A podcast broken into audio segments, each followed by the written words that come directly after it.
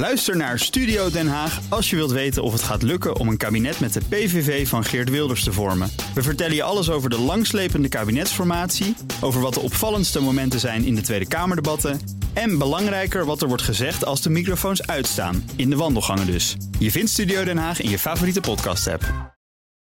Auto-update.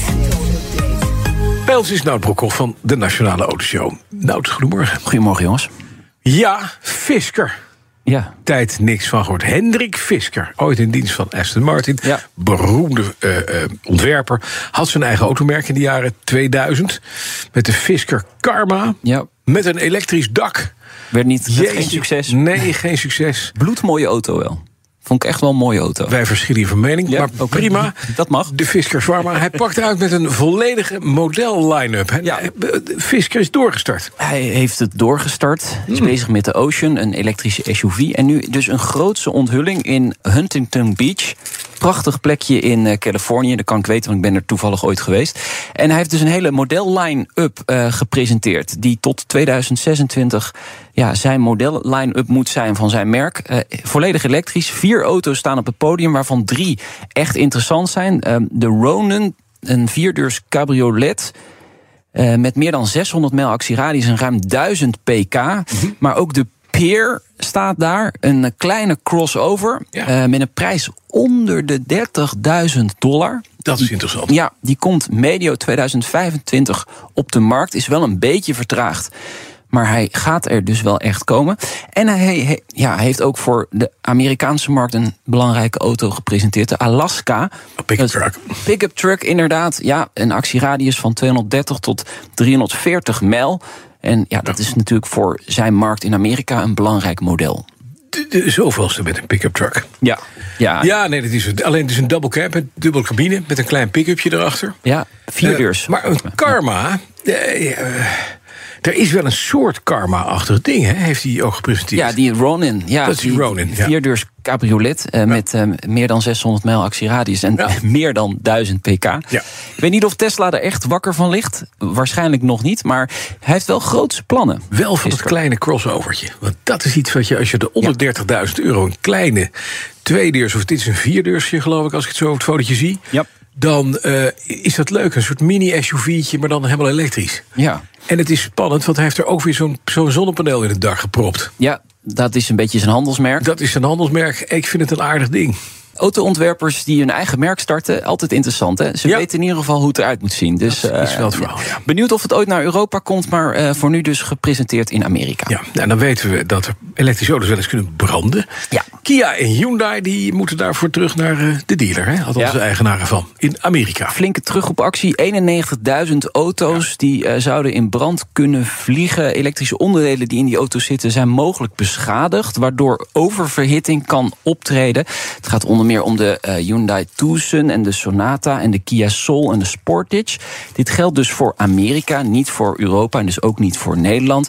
Eigenaren moeten hun voertuigen in de buitenlucht parkeren in afwachting van noodzakelijke reparaties. Ja, dat hoor je wel vaker, hè? Dat u niet dicht bij de auto komt. Ja, of laat hem gewoon helemaal staan. En ga- zo ver mogelijk van weg Niet blijven. onder de Niet. dank Of u. bij, of bij Ja. buurman. Nou, eh, Hyundai en Kia hebben de afgelopen tijd respectievelijk zes en vier meldingen ontvangen van auto-eigenaren. Niemand is daarbij eh, gewond geraakt. Ja, het blijft een probleem. Hè. De, de, de auto's die mogelijk in brand kunnen vliegen, het ook bij elektrische auto's gezien. Hè. Dat schip natuurlijk, onlangs gehad hier eh, boven Ameland. Het, het blijft een probleem. Ja, dat is wel een En probleem. het is niet alleen elektrisch. Hè. Dit kan dus ook bij eh, auto's met een verbrandingsmotor gebeuren. Zeker, alleen het gebeurt veel vaker met die. Dat is, en dat is, dus de, de statistieken zeggen, ja, bij verbrandingsmotoren gebeurt het veel vaker. Ja. Maar als Alleen- het bij elektrisch gebeurt, Eh, Elektrisch gebeurt uit stand. Dat zijn dingen die geparkeerd staan en die tijdens het opladen gaan fikken. Verbrandingsmotoren die branden, die doen dat meestal in gebruik. Als de auto in gebruik is. Ja, en bij elektrisch krijgt het zo lastig uit. Je Ja, komt daar zo moeilijk bij die accu. Ja, ik kan het niet blussen. Ja. Oké, dan BYD, Build Your Dream. Hè. Het- Ze heten gewoon BYD of BID. Ja. Groot Chinees merk. eh, loopt in op Tesla als het gaat om de verkoop van elektrische auto's. Interessant. Duits Ja. onderzoek. Center of Automotive Management heeft een eh, onderzoek gepubliceerd. Analyse van de verkoop van elektrische auto's eerste half jaar van dit jaar dus. In Amerika, China en Europa. En dan is Tesla nog altijd marktleider. Dus die gaan aan kop met eh, 890.000 auto's. Een plus van 57% Maar BYD, dat klopt inderdaad wat je zegt, loopt in, In, op Tesla. Bijna 620.000 auto's eh, afgeleverd. 90% in de plus, dus ze groeien harder dan Tesla ten opzichte van vorig jaar.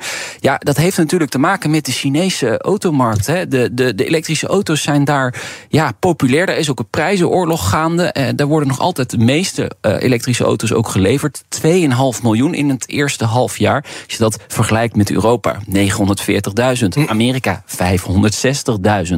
Dus ja, wil je elektrische auto's slijten, dan moet je naar China. Dat, is wel duidelijk. verhaal, ja. ja, en ja, daar precies. komt BYD niet van. En ze zijn groot, want even voor de weet, in Engeland, alle Londense taxis zo'n beetje zijn door BYD geleverd. En veel bussen ook. Ja, Allemaal elektrische dingen. Zie je, dus je krijgt ook voet aan de grond in, in Europa.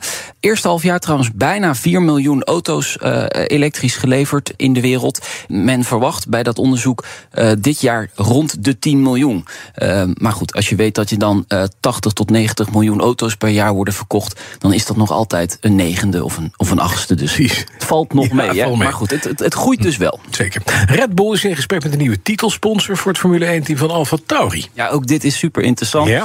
Kledingmerk Hugo Boss. Eh, geen onbekende in eh, de Formule 1. Eh, jarenlang natuurlijk kledingsponsor geweest bij McLaren. Nu bij Aston Martin.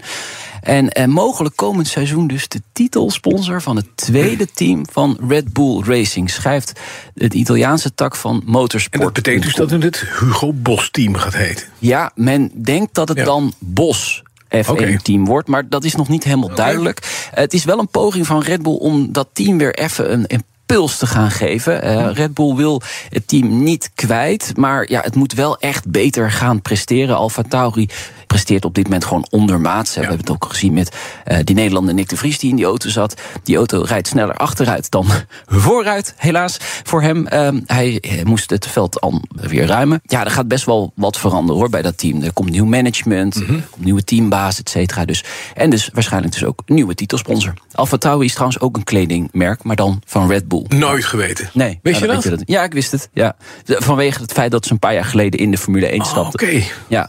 Het is het eh, Nooit kledingmerk van... Tauri, kledingmerk. Ja, het is een kledingmerk, ja. Dubbel, kan je mee vliegen ook. nee, Dan dat niet. heb jij ons een ding gestuurd van Arjen Sotheby's. Dat is een groot veilinghuis, die doen veel met auto's. Ja. En daar zie ik op een verbrande lump ijzer... met nog één koplamp erin en verder... ga- Het is gewoon een gatenkaas. Ja. Volledig uitgefikt, opgekruld, noem Ja. maar op.